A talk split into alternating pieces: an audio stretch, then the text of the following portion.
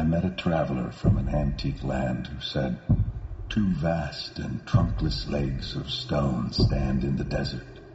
Near them, on the sand, half sunk, a shattered visage lies, whose frown and wrinkled lip and sneer of cold command tell that its sculptor well those passions read which yet survive, stamped on these lifeless things. Heart that fed. And on the pedestal these words appear. My name is Ozymandias, King of Kings. Look on my works, ye mighty, and despair. Nothing beside remains. Round the decay of that colossal wreck, boundless and bare, the lone and level sands stretch far away. Well, this morning, as we continue our Rhyme or Reason series, we're looking at a poem called Ozymandias, which is about a pharaoh. It was written by Percy Shelley, and it described a pharaoh that most believe to be Ramses II, which other people believe was the same pharaoh that God delivered Israel from, and a piece of poetry about his legacy. He was really addicted to making statues of himself. He was an incredible military commander, had an incredible legacy, but as you saw from some of the images behind you in that last song, when he ruled the world, he was the king of kings, and he considered himself all powerful. And this piece of poetry is really a critique of him while describing what he was after and what he ultimately found. And I think it speaks to the human heart's condition that all of us have something that we think that will ultimately satisfy us, like Ozymandias. We've all got a different flavor. For some of us, it's other people's approval. For some of us, it's a certain salary, a certain title, or a certain whatever it is. But that we think if we could just make that level, just get that career, just get that spouse, just have that many kids, just have kids who are obedient, just have kids who, who, who launch well, we'd be satisfied. Yet this piece of poetry really speaks to the idea that the human heart really has a problem like Ozymandias did. We can't answer the question, how much is enough and what will I do with the rest? There's this lack of contentment in the human heart that we try and satisfy eternal hole with temporal things. In fact, here's the, the opening line of the poem describes Ozymandias' legacy. After all the historical things he did, after all the mighty battles he fought, all that's left of his mighty legacy are two vast and trunkless legs of stone stand in the desert. And near them on the sand, half sunk, a shattered visage lays. That's a face. And that face lies there in the sand, a remnant of his days gone by, whose frown and wrinkled lip and sneer of cold command. That even the images he made of himself, he wasn't happy. He was frowning no joy, no happiness. How is it possible that someone who had so much power and so much wealth and so much command of the world could be so unsatisfied? It's interesting, Harvard did a research project on why wealth and material doesn't ultimately make you happy. They said one of the reasons is because human beings are always evaluating success based on two criteria. Number one, they ask themselves, Am I doing better than I was before? Great question. Number two, am I doing better than other people? And because people aren't necessarily open about the condition of their marriage, you know, we all look good in front of each other, or, or, the condition of their family, it's hard to really know if you're doing better than other people because you don't really know other people. So money becomes this arbitrary way in which you can determine if you're doing well. Am I doing better, than I was before? Yes, I have more in my savings account. I have more in my, my bottom line. I have more in my salary. Therefore, I guess I'm doing well. The problem is, every time you do that, the next year, the next month, the next decade, it's an ever chasing carrot in front of you. The other problem Harvard found is that you're always comparing yourself to other people. Am I doing better than others? Well, every time you upgrade to a new neighborhood, you're with different others. And so you're constantly having to one up yourself to feel happiness or satisfaction because as you move or get a second home, you're around other people who vacation at a new level who spend at a new level.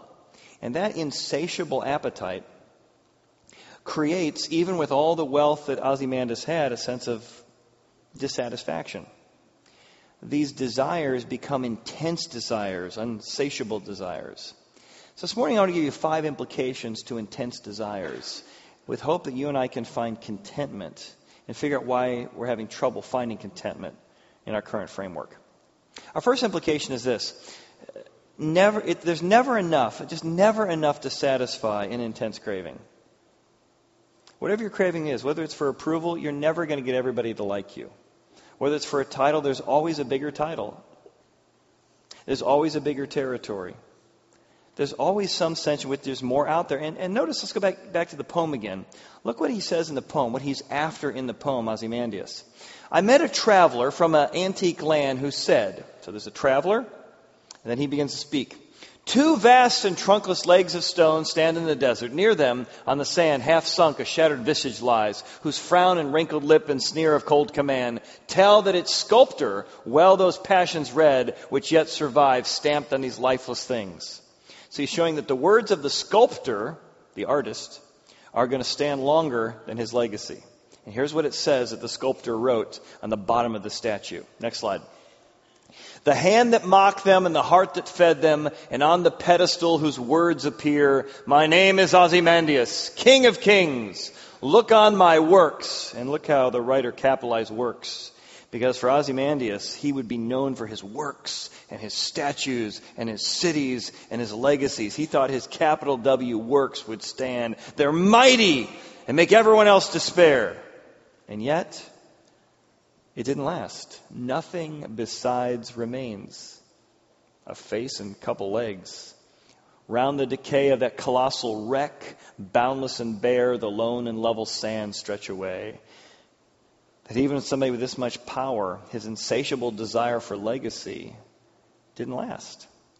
And ultimately, no matter how much you and I do, no matter what legacies we leave, no matter what, what foundations we set up, in about two generations, three generations, somebody will say, you had a great grandpa who did what? Your great grandma was who? Oh, we're going to be forgotten. So building our, our sense of worth on our works, it's insatiable. That's why when God is leading the Israelites out of Israel, in the book of Numbers, they start complaining. I mean, they've been complaining about, about bondage for 400 years, which makes sense. They've been in slavery. But now in, in the book of Numbers, it says they begin to complain about the lack of food. Well, they're actually getting food. Next slide. Um, but they actually don't have any meat. Oh, I forgot about that slide. Yeah, so here's what's interesting about, uh, about um, Ozymandias. So he builds all these statues to himself, and they just dug one up in 2017, and this actually is one of his statues, Ozymandias, that's found in a Cairo slum. I mean, can you imagine if Ozymandias, who built this huge empire, realized that his face, I mean, look at the craftsmanship on that, would end up in a big pile in a Cairo slum? But everything temporal ultimately falls apart. Which again, that's why when God's leading the people out of Israel, he writes in the book of Numbers these words. He says, He gave them over because they had yielded to an intense craving. Oh, we gotta have meat. Bread's not enough. Freedom's not enough. We gotta have bread. If we just had some meat, that would make us happy. Give us, who's gonna give us meat? Meat, meat, meat. They're doing the meat chant. And we're going to find that no amount of meat, no amount of popularity, no amount of influence, no amount of title satisfies the human heart. There's just never enough. I saw an interview with Will Smith several years ago, and I thought it was really powerful. Here's what he says I've been at the top of money. I've had all the sex I've ever wanted. I've had all the adoration. I've been to the top of all those material world mountains, and nothing makes you happy other than being useful to others. That's it. That's the only thing that will ever satisfy, is that thing, is that you're doing something useful. Now, do you see what he did? He just took money, sex, and material and swapped it with something new usefulness. Usefulness is also temporal. Don't build your identity being useful. Because sometime your health's going to go and you can't be useful anymore. My grandfather suffered from deep depression. He was a Marine. He was incredibly useful. But when he got diabetes and when he couldn't move around anymore, he didn't think he had a purpose in life anymore. See, whether it's being useful or the material things, what Will Smith says, is, I, have been there. I've tried it all. I'm telling you, did, I had all of it plus some. It just doesn't satisfy. That's what these intense cravings do. And that's why God says He's created an eternal solution to an eternal problem in your heart, which is only eternity can fill eternity. The second thing about intense cravings is that they distort not only the present, but the past. Intense cravings for something will distort how you see your current reality and how you see the past. All of a sudden, the people who are hungering for this meat, meat, meat, meat, meat, we remember the fish that we ate freely in Egypt. Oh, it's the good old days. The good old days in Egypt when we were slaves. Ah. When we ate freely fish. All the meat we ever wanted. See, they've already distorted the past. Now, they were in the past. They're like, get me out of here. But now these intense cravings for something distorts the past. Oh, Egypt, we had cucumbers and melons and leeks and onions and garlic. Oh, it was like a, it was like a smorgasbord. But now, all we get is bread and freedom and facing the unknown and wandering around the desert. They don't see that their complaining stays with them wherever they go. When they're in Egypt, they complain. When they're free, they complain. When they have bread, they complain. When they have meat, they complain. Their insatiable appetite distorts everything. Dr. Gottman is a marriage researcher. He said one of the things that happens when you begin to have contempt for your spouse and that contempt comes because your insatiable desire to change them or your insatiable desire to, to, to make something that's not your spouse's priority a priority. When it moves to contempt in your relationship, one of the problems they researched and found is that it begins to not only destroy your current marriage and future, but actually works backwards and destroys your past. People who begin to have contempt for one another in marriage, they don't even remember the good times in the past. Instead of remembering, oh, our wedding day was such a great day, they remember, yeah, I remember oh, you spilled something on me. Oh, and I remember that uh, your, your dad was flirting with so and so. And all of a sudden, it begins to destroy everything about the present and the past. Because that's what intense cravings do. They take in even the good things and begin to distort it. Thirdly, intense cravings, they tear down more than they build up. Build up. There's no doubt that intense cravings for good things have a lot of positives. I was looking at some of my intense cravings. Some of my intense cravings to make people happy. It's a great craving of mine, and part of that is a desire to see people happy and to see people fulfilled. But sometimes, and always checking, how you doing? How you doing? How you doing? How you doing? You doing okay? You doing okay? You doing okay? Ends up annoying people to death, and I end up causing the very problem that I'm trying to solve or trying to alleviate, which is in checking all the time.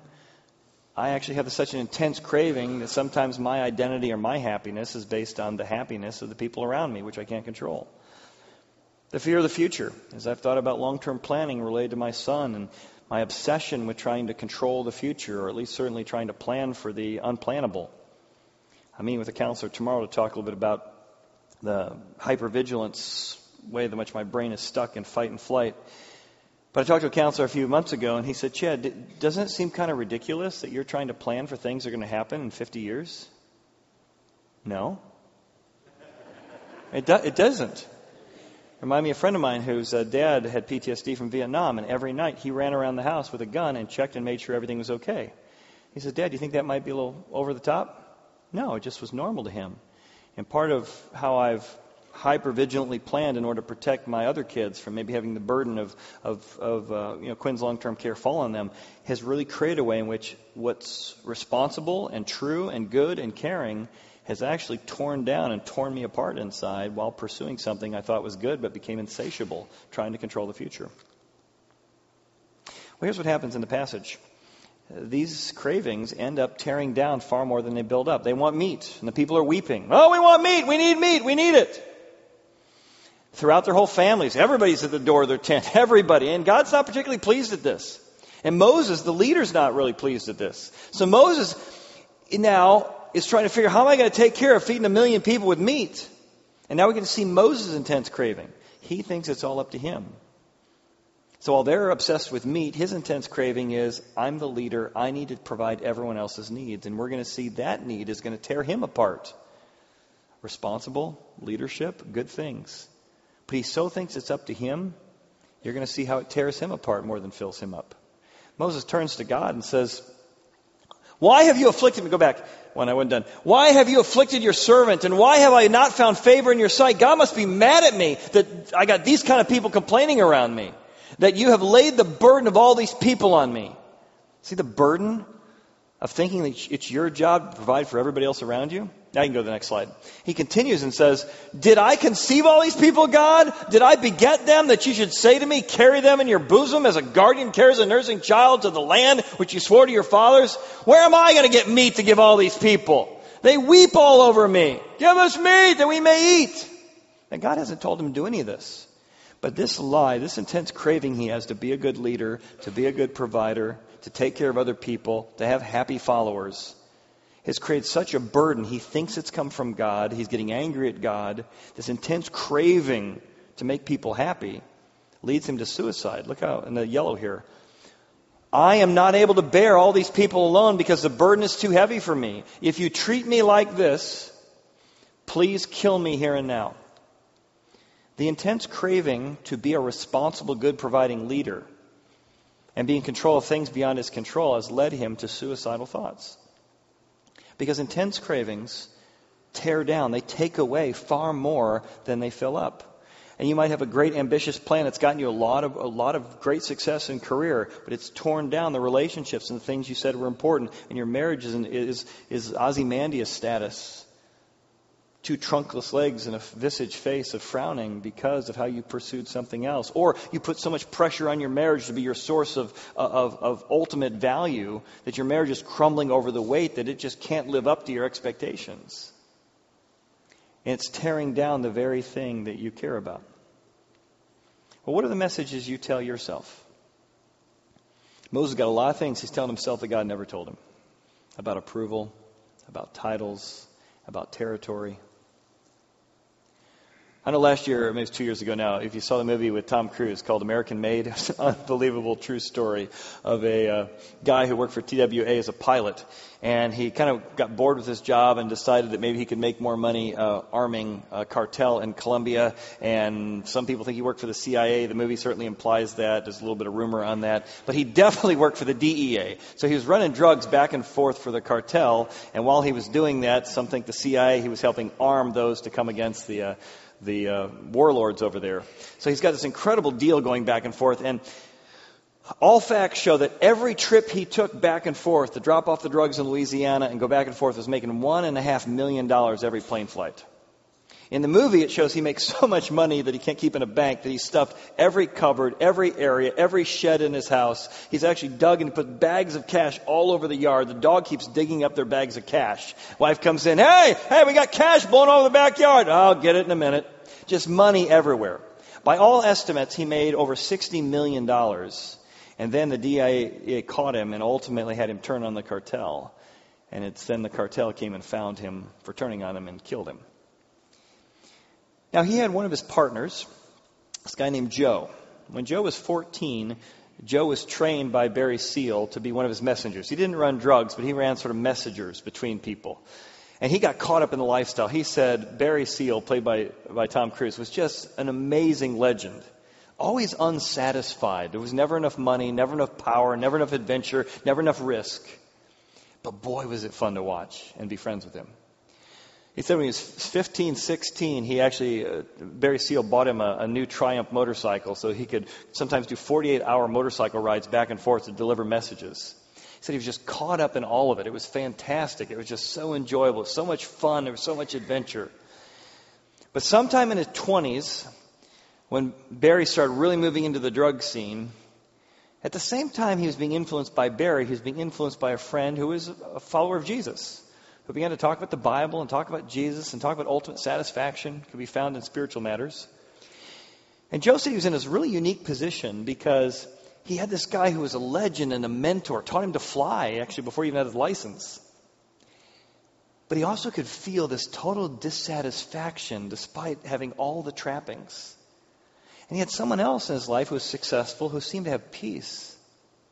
So Joe made a decision to leave the team, to become a follower of Jesus. Still had a good relationship with Barry, but didn't be part of the business. And it was years later, when the cartel turned on him and he was killed, I think it was 1986, that Joe, his fellow friend and mentoree, did the funeral for Barry Seal. He talked about how getting away from the insatiable appetite for more and more material as if it would ever satisfy is what changed his trajectory. He still uses his piloting skills as a missionary and travels into third world countries and helps with fresh water and things like that. And he said, I found a truly satisfying life. So he didn't speak ill will of Barry, but he definitely saw that all of that didn't bring the joy he thought it would. Well, next implication is that intense cravings cause burdens for the people. Let's go back to Moses for a second.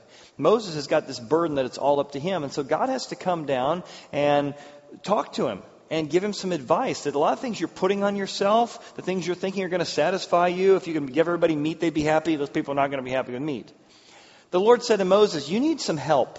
Gather to me 70 men of the elders of Israel. I'm going to take the spirit that's on you, all the burden, all the weight, all the anxiety that's on you, and I'm going to spread it out over those 70 people. And they will bear the burden of the people with you, that you may not bear it yourself alone. Stop trying to be everybody's savior. Stop trying to be everybody's rescuer. Start building a team. Start depending on me to use that team and not thinking I'm depending on you to do everything. And this burden that Moses had, this intense craving, he needed help. He needed to think differently about God, think differently about his role, think differently about what makes people happy and what would make him happy. And God gives him real practical advice on that. Let me go back to the poem for a second, because the, the writer does something really interesting in this poem.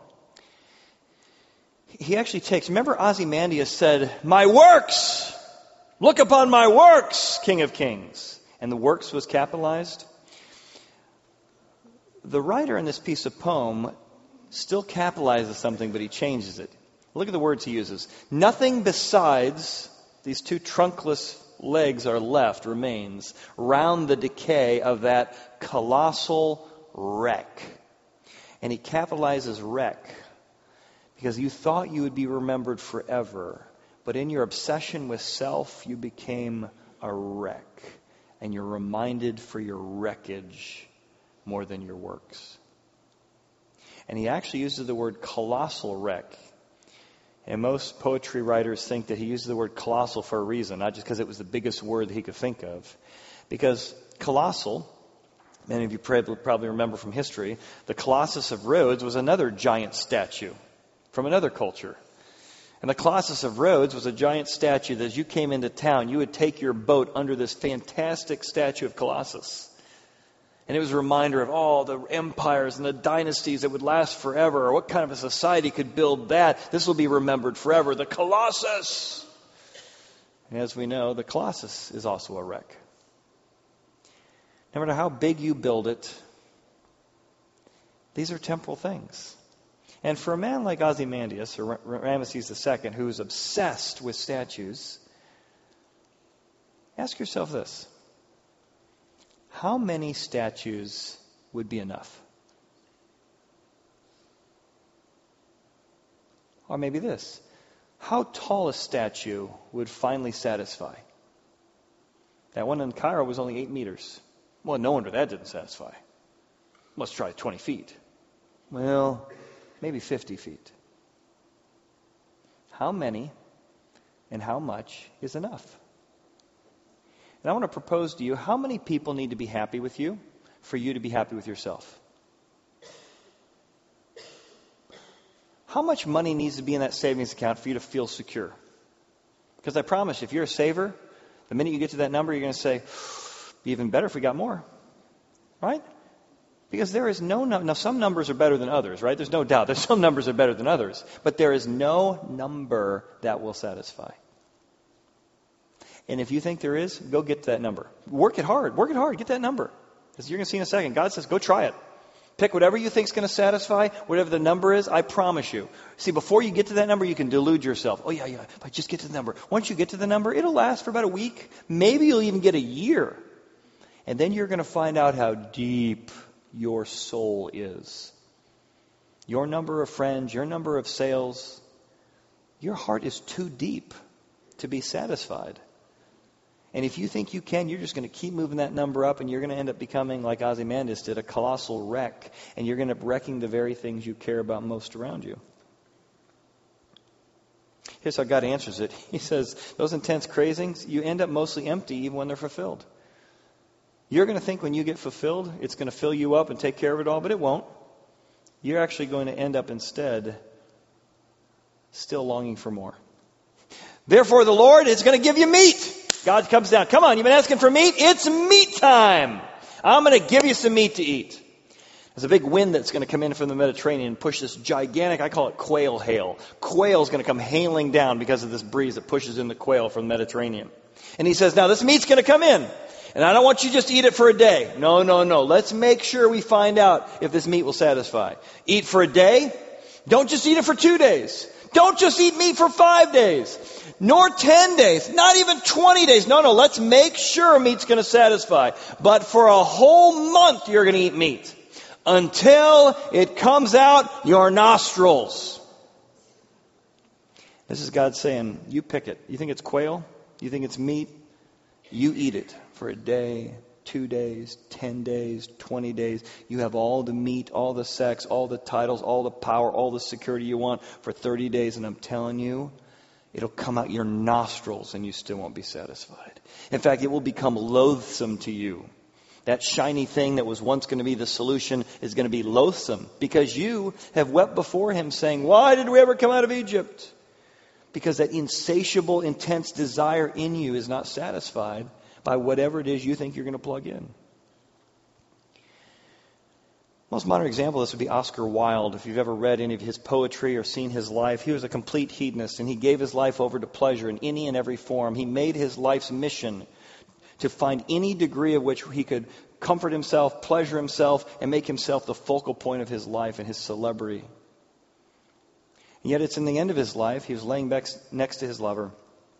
And he turned to him and said, of all the lovers we've had in our life, of all the lovers you've had in your life, have you ever loved any of them for their own sake? Not just to get you pleasure, not because it makes you feel good about yourself. Have you ever, ever loved one of them for their own sake? His partner turned to him and said, No, I don't believe I have. And Oscar Wilde said, Neither have I. But shortly after that, he called for a minister to come to the house. And he began to talk to the minister about Jesus, of all things. And he wrote this incredibly long poem. I read it again this morning. It's like, I don't know, 12 pages. And it's called The uh, Ballad of Reading Gaol. And here in the Ballad of Reading Gaol, Oscar Wilde describes his journey to try and find meaning anywhere and everywhere, and how ultimately he was only satisfied by Jesus and Jesus' ability to wash him of everything he had done and to cleanse his heart from how he'd contaminate it with selfishness by filling it and making his life about his own pleasure. Oscar Wilde. Oscar Wilde found what the Bible said to be true. Even when you're fulfilled, you're mostly empty. So, how much is enough, and what do we do with the rest? And what does it look like to ask God to save you from your cravings? You see, you can't save yourself from your cravings because you can't think straight enough because you really are still believing that thing is going to satisfy you. You got to crave something better. And God is that eternal thing that can fill that eternal hole in your life. And whether you're new to faith and, and, and, you're still not sure about Jesus, God, and the Bible, this is something to wrestle with. God, save me from these cravings, my anger, my lust, my, my lust for power, my lust for pleasure. But I need to crave something better, something deeper. That's who God wants you to be. And if you've been a long term follower of Christ, you say, well, I did that. No, no, I'm talking about do you daily in your life, regardless of whether you're getting to heaven or not, do you crave God as your source of identity? Or have you substituted it for one of the many things we've talked about today? Because those cravings as a Christian, those cravings not being a Christian, ultimately still will not satisfy. And you'll end up like Ozymandias. Think about how many people in your life have ended up with ruins in their life, right? Let's go back to that picture again. How many of us, in the pursuit of one thing, have seen the rubble of other things? We made the title, but man, we haven't had the ability to rest in about two decades. We had to give up our, our hobbies, we had to give up our free time. What is it for you that in the pursuit of something has put something else valuable in shambles? It's one of the things I've been wrestling with As I mentioned earlier, just this idea of trying to control the future, as, as ridiculous as that is, or at least trying to plan for the future with a whole lot of what I didn't realize was control built into it, has caused a lot of things to fall apart in my soul. As a part of what I'm doing is doing the same thing I'm asking you to do. It's just, God, save me from my cravings, even my good ones. Save me from thinking I can put myself in the place of God. God, help me to rebuild the rubble in my life. Help me to build up the things that I love that I've destroyed because I've pursued good things and made them into ultimate things. What's powerful about poetry is it gives voice to these feelings in our life. But that's also true of biblical poetry. So in this series, we've been looking at pieces of poetry from the culture, but also pieces of poetry from the Bible. We're going to do a reading today from the book of Ecclesiastes, where a man named Solomon tried every type of intense desire to find satisfaction. And in his pursuit, he found that only eternity can fill eternity. Let's pray. Father, I just confess how broken my heart is, God, that I think security or a strategic plan or a 20 year plan or a 30 year plan or people's happiness could somehow fill the hole in my life. And Father, for each person here, I ask that you would nudge them, speak to them through their conscience, use one of the words we just talked about to call them to freedom. God, you wanted Egypt, uh, the people of Israel, to be out of Egypt, but even when they're out of Egypt, they still had a lot of bondage in them to fear, to panic, to complaining, to not being grateful. So, Father, we ask that you would make us a free people, not just on the outside, but free people on the inside. As you do that, Father, that we would ask you to save us. We call upon you to save us, even from our own cravings. In Jesus' name, amen. I, the preacher, was king over Israel and Jerusalem. And I set my heart to seek and search out by wisdom concerning all that is done under heaven, the burdensome task that God has given to the sons of man by which they may be exercised. I have seen all the works that are done under the sun, and indeed all is vanity and grasping for the wind. What is crooked cannot be made straight, and what is lacking cannot be numbered. I communed with my heart, saying, Look, I have attained greatness and gained more wisdom than all who were before me in Jerusalem. My heart has understood great wisdom and knowledge, and I set my heart to know wisdom and to know madness and folly. I perceive that this too is grasping for the wind. To everything, there is a season, a time for every purpose under heaven, a time to be born and a time to die, a time to plant and a time to pluck what is planted, a time to kill and a time to heal, a time to break down and a time to build up, a time to weep and a time to laugh, a time to mourn and a time to dance. He has made everything beautiful in its time. Also, He has put eternity in their hearts, except that no one can find out the work that God does from beginning to end. I know that nothing is better for them than to rejoice and do good in their lives, and also that every man should eat and drink and enjoy the good of his labor. It is the gift of God.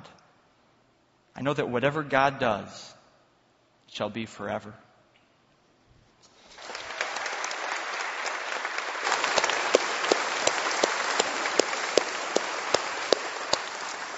Well, maybe you want to do that as we conclude. You want to call on some angels. So if you just want to pray real quick with me, just in your own hearts, you can say to God, God, I'm calling on angels. The word angel means messenger. God, I need a messenger from you to save me from my cravings, to bring peace to my heart. Father, I need forgiveness. I want contentment. I want hope. And I want to find a place my soul can rest. Jesus, we ask you begin to answer and nudge people in the direction as they call upon you and call upon your angels. In Jesus' name. Amen.